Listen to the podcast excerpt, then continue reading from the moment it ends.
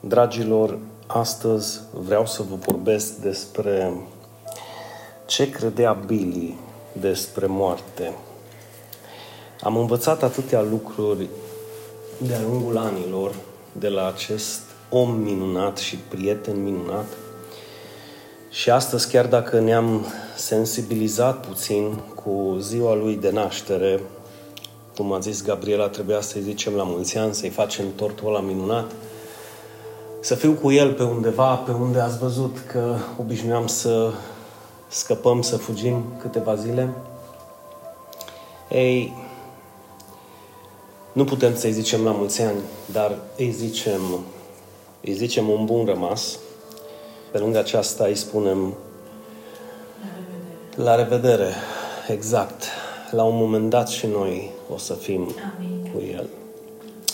Îmi amintesc într-o zi, eram într-un hotel și mi-a zis ai auzit conversația dintre iudeul și Dumnezeu?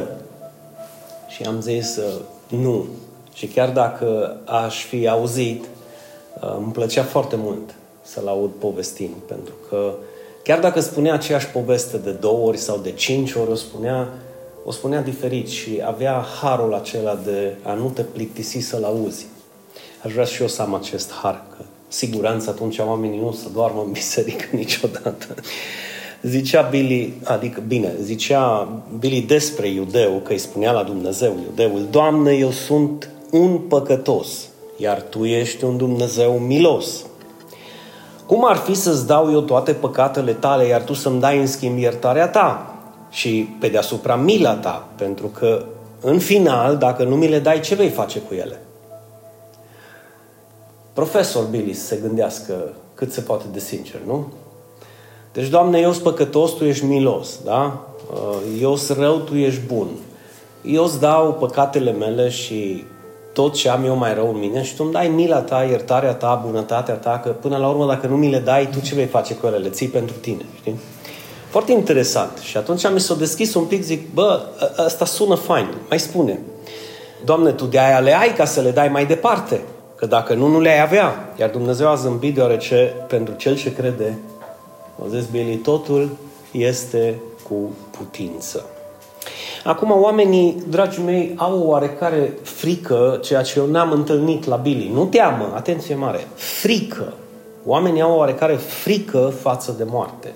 Unii ajung în depresie la o anumită vârstă, deoarece unul din părinți a murit la vârsta la care el se apropie, da, să o împlinească, sau, sau în genealogia lui familială uh, s-a întâmplat ca fiecare la anumită vârstă să aibă o boală și atunci doctorul îi spune și tu o să o ai, și tu o să mori la anii aia, poate, și atunci dă frica în el, în ea, în așa manieră încât uh, poate să cadă în depresie. Sunt oameni care și-au pierdut joburile, familiile din cauza fricii. Nu au murit. Adică, în alte cuvinte, mă, oricum odată mori, deci liniștește-te că numai odată se întâmplă treaba asta. Nu trăi toată viața cu gândul la moarte.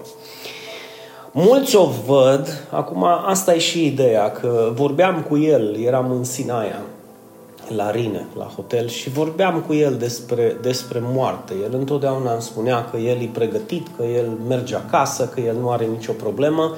Pe mine chestiile astea mă afectau un pic, pentru că noi trăim într-o cultură mai românească, așa, știi? Nu prea-ți place să vorbești cu un părinte, cu un bunic de moarte, că cine știe, să trezește că nu, ce vrei, să mă duc? Vrei să scapi de mine, știi? Chestii de genul ăsta. Nu, ideea cu el era, el îmi spunea mie, Dinu, e ceva normal deci e ceva normal, stai liniștit, zice, mergem acasă, nu murim. Și atunci s-a deschis cutia Pandorei odată să povestim mai, mai intim despre acest subiect. Și eu l-am rugat să mă ajute să înțeleg mai bine ce credea el despre, despre moarte. Și bineînțeles că știți foarte bine că mulți o înțeleg diferit. Dacă vorbești cu 7, 10, 15, 20 de religioși, poți să ai 7, 15-20 de păreri diferite față de moarte. Dar ea, de fapt, cum o explică cuvântul lui Dumnezeu, este un fel de somn sau o, o ușă, o poartă prin care omul trece din viața finită în viața infinit, adică în eternitate. Când cineva moare, există o separare între cei ce sunt vii și cei ce au plecat, o despărțire, în alte cuvinte, între cei ce suntem aici și cei ce au adormit în Domnul, căci așa se referă Biblia la cei care pleacă, dar nu e, nu e o despărțire separată, știi cum ar veni în veșnicie, doar dacă cel care pleacă, pleacă la Domnul și cel care a rămas când va pleca, va pleca, dar nu la Domnul. Atunci, da, despărțirea există. Până nu există această despărțire și tu știi că cineva drag a plecat la Domnul, trebuie să știi că te vei întâlni cu el sau cu ea la un moment dat și lucrurile vor fi mai bune și mai bine decât sunt aici pe pământ. Legat de somn, pentru că cu asta a început Billy, știi, că oamenii dorm, știi, legat de somn. Uh, Iisus spune în Ioan 11, dacă bine vă aduceți aminte, referitor la Lazar, prietenul lui, zice, Lazar, prietenul nostru, ce face? Doarme. Doarme și era mort de patru zile, vă aduceți aminte, nu? Dar mă duc să îl trezesc. La un moment dat, sora lui Marta zicea, Doamne, cum să faci acest lucru, că ai de patru zile și miroase urât, știi? Și el i-a zis, nu ți-am zis dacă crezi că vei vedea ce? Slava lui Dumnezeu, eu sunt învierea și viața. S-a mai întâmplat și atunci, uh, în Matei, capitolul 9, când a ajuns Isus la casa conducătorului sinagogii și a văzut mulțimea tulburată, bineînțeles că nu există o durere mai mare, acum pleacă un părinte, pleacă un bunic, pleacă un unchi, pleacă o mătușă, dar când pleacă un copil, copilul tău, fetița ta, uite, de exemplu, în familia noastră a plecat fetița noastră, nu? Înainte de mine. E, e, e foarte dureros. Da, când moare un, un, un colegul tău de brazdă, să zic așa, în, în căznicie, rămâi văduv. Dar când moare un copil, nu există, nu s-a, nu s-a inventat încă acel cuvânt. Cum rămâne părintele? Nici văduv, nici orfan. Rămâne într-un mod în care trebuie să, să inventăm noi un cuvânt, pentru că este inadmisibil să te gândești că un părinte va trebui să-și îngroape uh, copilul. În cazul acestor, mulți oameni și familie, familie îndoliată trebuiau să-și îngroape fetița, cum v-am spus. Ne-am îngropat-o noi, am îngropat-o Zina și așa mai departe. Mulți au trecut prin acest doliu uriaș. Dar Isus când a venit și a văzut mulțimea că era tulburată, a zis, fetița n-a murit, Fiți atenți. Deci fetița era moartă, era decedată și Iisus zice, fetița n-a murit. Păi clar că pe un om ca ăsta trebuie să, să-l răstignești, să-l omori, că îți dai seama că dădea peste cap tot ceea ce era rațional, tot ceea ce era normal. Dacă ar fi venit astăzi aici sau într-un mediu în care noi toți suntem ingineri, doctori, academicieni, șefi și ar spune o treabă de asta în fața unui sicriu, bineînțeles că i-am zice că e nebun, cum au zis foarte mulți dintre cei din epoca lui. Și nu numai că e nebun, îi ziceau că e îndemonizat, da? Că vorbește diavolul prin el. Și Isus, bineînțeles, care cunoștea mult mai multe despre viață decât ei și mult mai multe despre moarte, despre veșnicie decât noi toți la un loc, a zis, fetița n-a murit. Fetița doarme. Dar ei râdeau de el. Acum imaginați-vă, unii râd în șoaptă, alții râd ia binelea, cum râde risita, ăla de pe YouTube, dacă l-ați auzit. Și Isus trebuia, bineînțeles, să-și facă lucrarea în mijlocul acestor oameni care râdeau de el.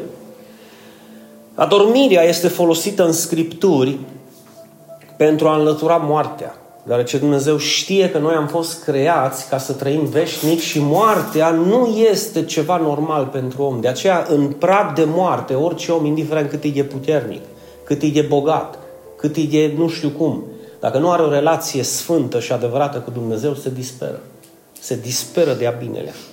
Și de aceea Dumnezeu înlătură moartea, înlătură moartea și aduce în inima omului somnul, gândul veșniciei, cum că acel om doarme. Dar această stare de adormire nu a însemnat somn sau odihnă în toate cazurile și pretutindeni în Biblie. Somnul este o metaforă. Eu aș dori, aș dori să vă gândiți foarte bine la acest aspect. Nu literalmente doarme, pentru că nu literalmente doarme. Doarme pentru cei care sunt vii, într-un fel, ca să le aducă un pic de consolare. Și o să vedeți imediat de ce. Precum vă spuneam, somnul e o metaforă pentru a arăta că nu mai aparținem, să zic, acestei lumi. Biblia spune că moartea este literalmente despărțirea ce? Despărțirea sufletului de trup, pe care îl numește Dumnezeu țărână. Dumnezeu îl numește țărână trupul. Și uite ce spune Eclesiastul 12 cu 7. Atunci țărâna, referitor la trup, se va întoarce în pământ așa cum a fost, așa cum a fost luat din pământ și format și creat din pământ, și Duhul, sufletul, suflarea de viață, ceea ce suntem în afară de carne și în afară de trup, ce se întâmplă? Se va întoarce la Dumnezeu întrebare, oare dorm? Doarme Duhul? Doarme sufletul? Sau doarme trupul? Vă las pe voi să vă gândiți. Acum, noi suntem trup, suflet și duh. Și aici încep fanatismele. Unii cred că sunt numai trup și că n-au suflare de viață în ei, lasă-i deoparte. Pe de altă parte sunt cei care cred că sunt numai duh și umblă în duhul păstă tot în duhul și în duhul și în duhul sus, uitând că sunt și trup. Da? Și sunt alții mai coerenți care cred că sunt atât trup cât și duh și suflet. Chiar aș întrăzni să spun că noi suntem un suflet viu, amin? amin. Care locuiește temporalmente în trup, atenție, prin suflarea de viață pe care Dumnezeu o dăruiește. Mă repet. Noi suntem un trup, un suflet viu care locuiește într-un trup, da? Prin suflarea de viață pe care Dumnezeu i-o dă omului, i-o dăruiește. Trupul fiind doar o mică parte din noi, chiar dacă o vedem cea mai mare. Și chiar dacă o vedem cea mai importantă. Pentru că pe parcursul anilor și al vieții, parcă tot trupul ne-l hrănim, tot de trup ne îngrijim și toate lucrurile din jurul nostru parcă tind să fie înconjurate de acest trup. De aceea, partea spirituală a multor oameni este subnutrită, deoarece sunt oameni sau creștini carnali Așa îi numesc Biblia. Carnali, firești. Se gândesc doar la trup. Nu se gândesc la suflet și nu se gândesc la Duh. Dragii mei, trupul fiind doar o mică parte din noi, uh, e ceea ce vedem, e ceea ce crește, e ceea ce îmbătrânește. Uită-te puțin la tine, uită-te puțin la niște poze de acum 25 de ani, 30 de ani, 40 de ani, 5 ani, 10 ani.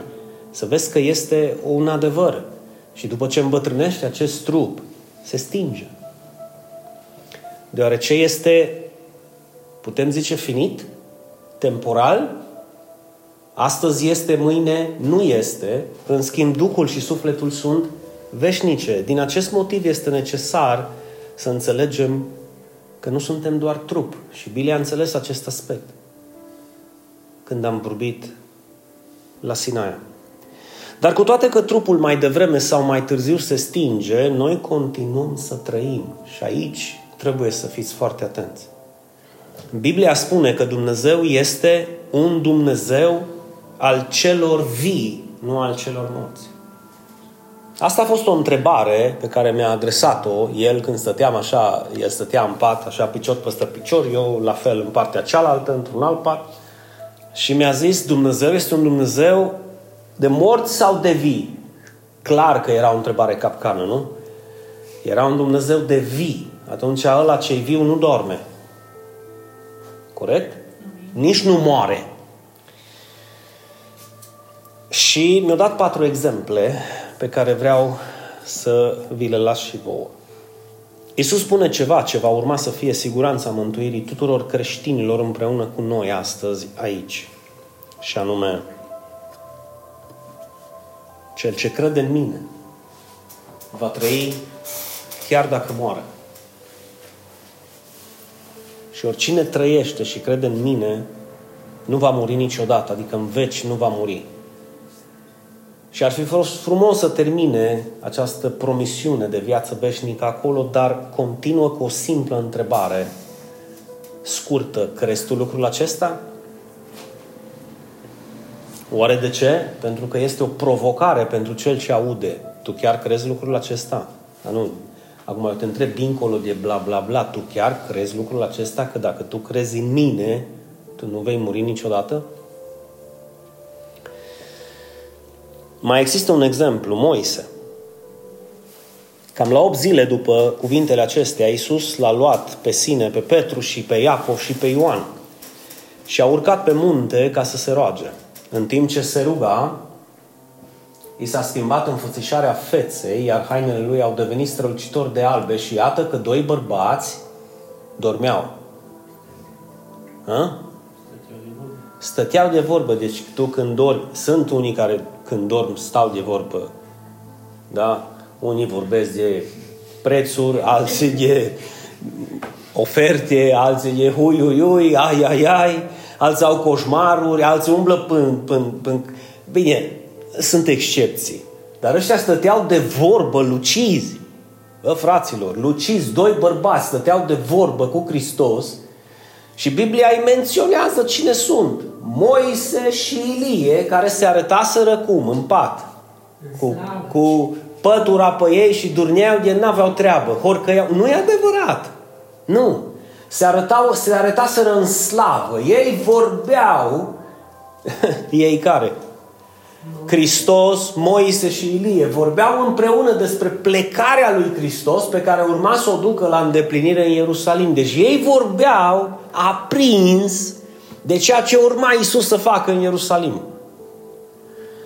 Acum, poate te gândești, nu, păi nu e prea mare lucru, dar nici nu e prea mare lucru să vorbească cineva decedat 1200 și vreo 73 de ani înainte de Hristos vorbim de Moise și vreo 900 de ani înainte de Hristos vorbim de Elie, chiar că nu e mare lucru, așa? Ia gândește de cineva care a plecat dintre noi să se arate în slavă și să vorbească cu tine. Gândiți-vă să apară Bili acum. Deci, da, de când? De câteva luni de zile, nu? Puține săptămâni. Și cred că am cădea pe spate, dar minte să apară Moise. Da. Acum eu vreau un pic să vă gândiți ce s-a întâmplat în viața ucenicilor, că de moarte, ei știau că Moise a murit, că Ilie a murit, că profeții au murit. Dar precum vă spuneam, somnul era doar o metaforă. Trupul se odihnește, dar sufletul lor nu. Și ei se arătaseră în slavă, în duh, nu în trup. Și mai e un exemplu. Pavel spune căci pentru mine a trăi este Hristos, iar a muri este un câștig. Dacă trebuie să mai trăiesc în trup, acesta este rolul lucrării mele. Nu știu ce să aleg. Fiți atenți. Fiți atenți. Nu știu ce să aleg. Bine, mulți ar alege să trăiască în trupul ăsta, dacă se poate, în Miami, pe un iaht și cu vreo 160 de milioane de euro în bancă, ca să nu aibă niciun stres. Asta poate mulți ar alege. Ei, Pavel era între două în, se uita la balanță și nu știa ce să, ce să aleagă. Zice, sunt strâns legat din două părți. Am dorința să plec la Miami, să beau pinia colada și să cheltuiesc în casino vreun milion de euro pe zi. Nu? Sau am, am ocazia să fiu împreună cu Hristos. Căci este cu mult mai bine să fiu la Miami. Cu mult mai bine să fiu cu Hristos. Ce, ce știa Pavel, ce credea Pavel și ce credea Billy și știa Billy, e posibil să fie două lucruri diferite de ceea ce cred mulți creștini astăzi. Deci, somnul este o metaforă. Pentru că în momentul în care zice Pavel că eu mi-aș dori să plec, nu să dorm, să plec acasă pentru a fi împreună cu Domnul, cu Hristos, căci este mult mai bine, cu siguranță nu se referea la ce?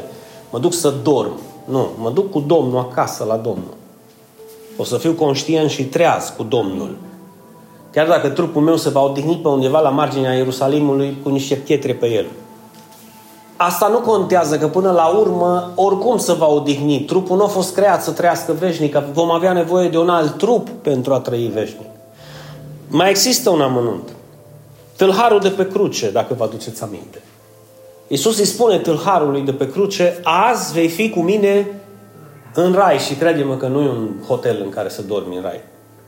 Deci nu l-a chemat, hai că am o saltea cu spumă, cu memory și o să fii cu mine în rai de pe cruce, te ducem direct acolo, te acoperim și până va veni timpul sfârșitului, asta e pentru cei care dormi în odihna veșnică, da, trupul dorme în odihna veșnică.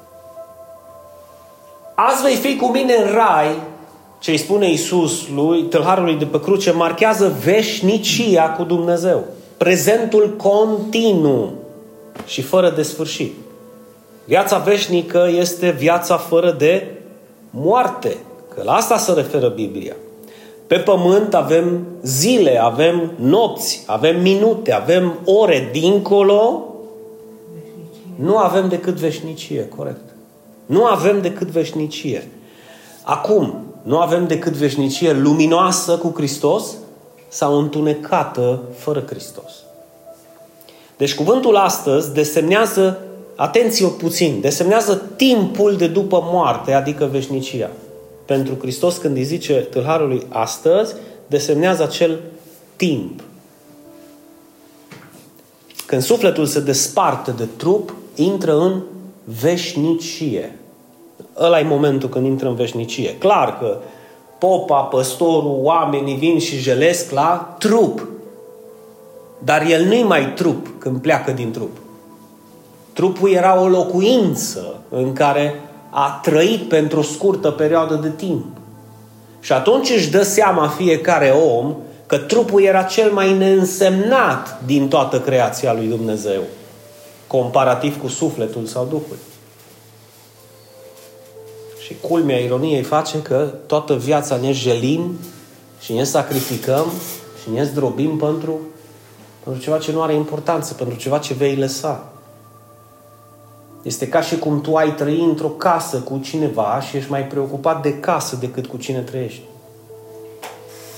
Apropo de din unde îți vei petrece veșnicia? Nici nu mă interesează.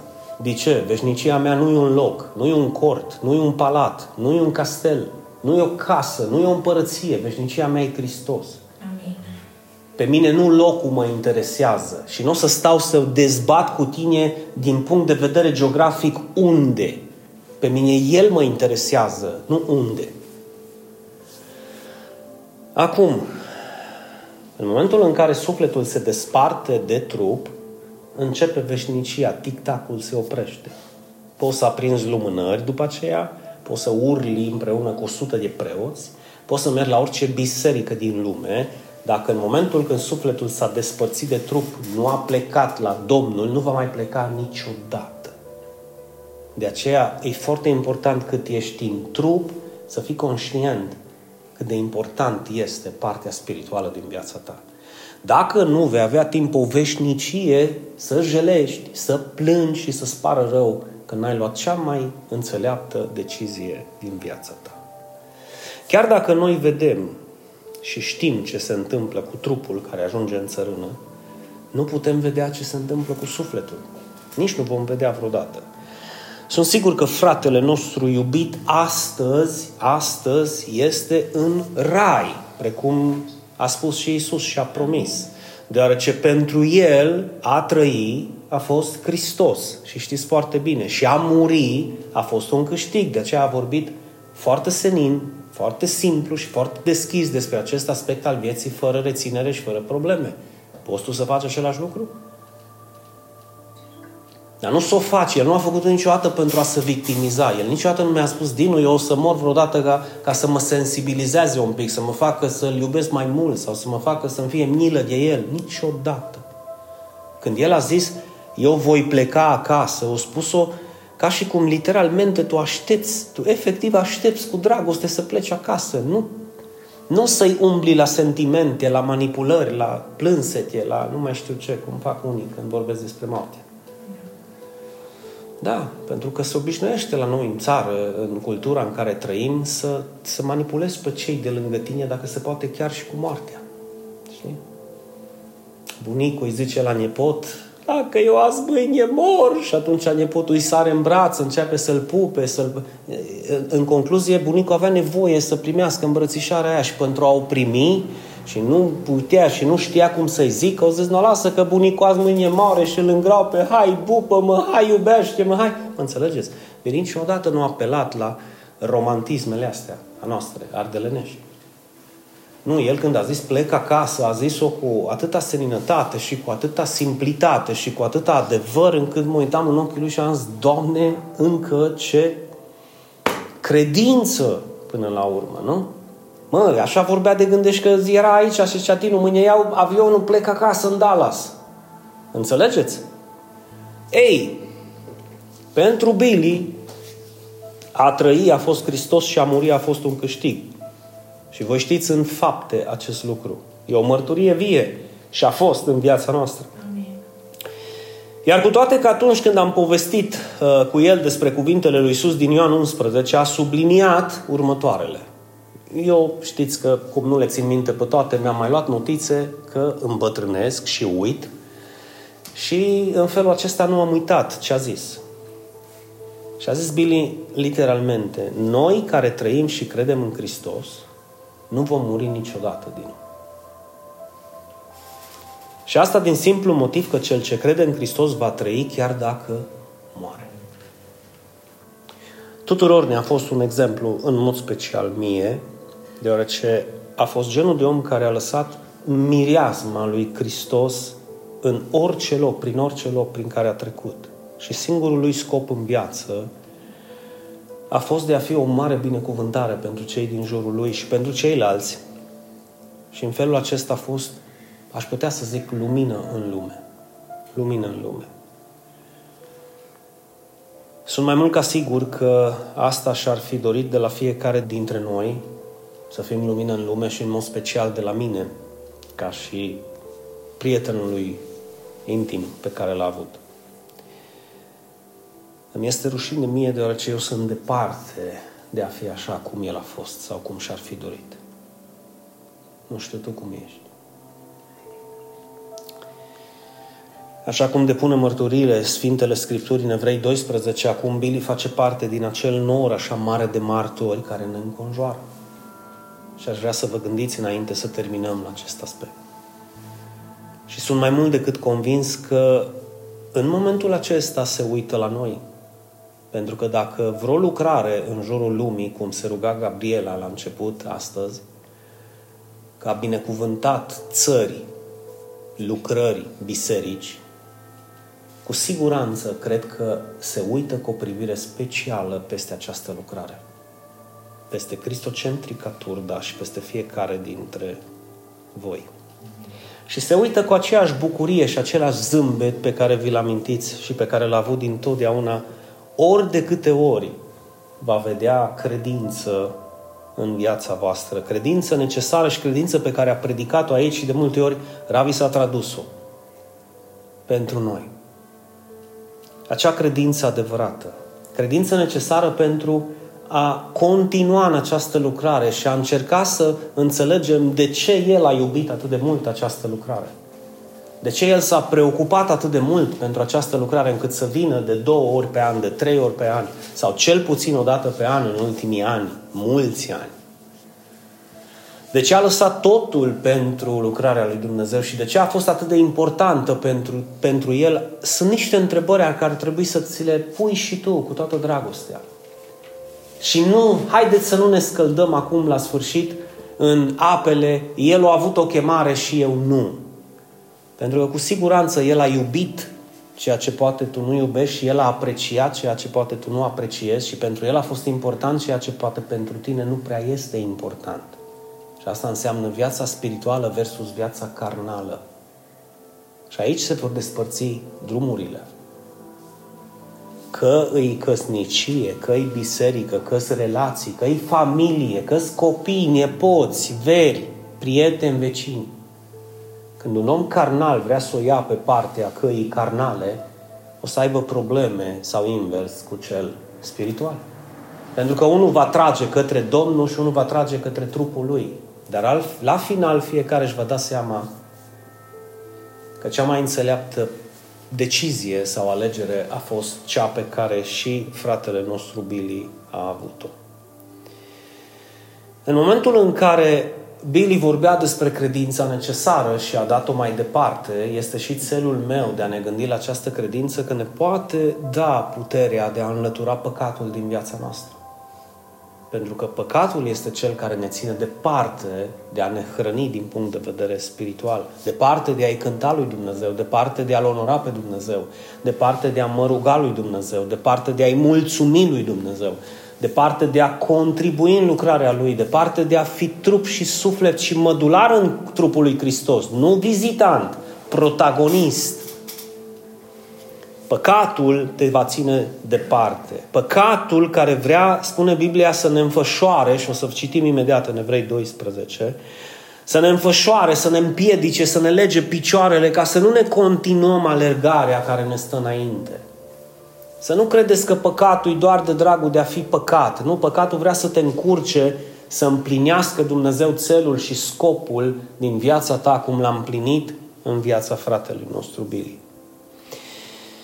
Iar acest lucru este posibil doar când noi vom privi țintă la Isus. Atunci ne putem desfășura, dezlega de păcatele din viața noastră, să le înlăturăm din sufletul și din inima noastră pentru a ne continua alergarea și a ajunge în biruință la sfârșitul vieții noastre. Și acum citim dacă ajută Dumnezeu, de aceea, spune cuvântul lui Dumnezeu, având un nor așa mare de martori, printre care și El, care ne înconjoară, să dăm la o parte orice greutate și păcatul care ne înfășoară atât de ușor, fiți atenți, atât de ușor, nu nu, nu e o lucrare extraordinar de grea să te înfășoare păcatul. Dacă te lași, adică dacă nu ești atent, te va înfășura imediat.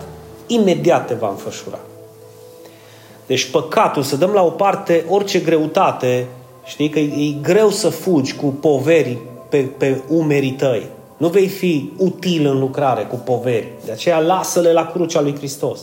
Și orice păcat încearcă să te dezlegi de el pentru că el va încerca să te înfășoare.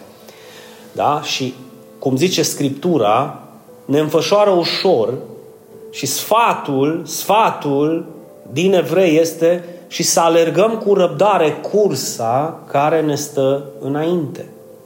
Să privim țintă la Isus, inițiatorul credinței și cel ce desăvârșește credința noastră. Atâta timp cât ochii tăi vor fi la Isus, Chiar dacă lapsul de timp va fi mai mic pentru unii sau mai mare pentru alții, tu vei avea izbândă la sfârșit. Și asta e tot ce contează. Asta e tot ce contează.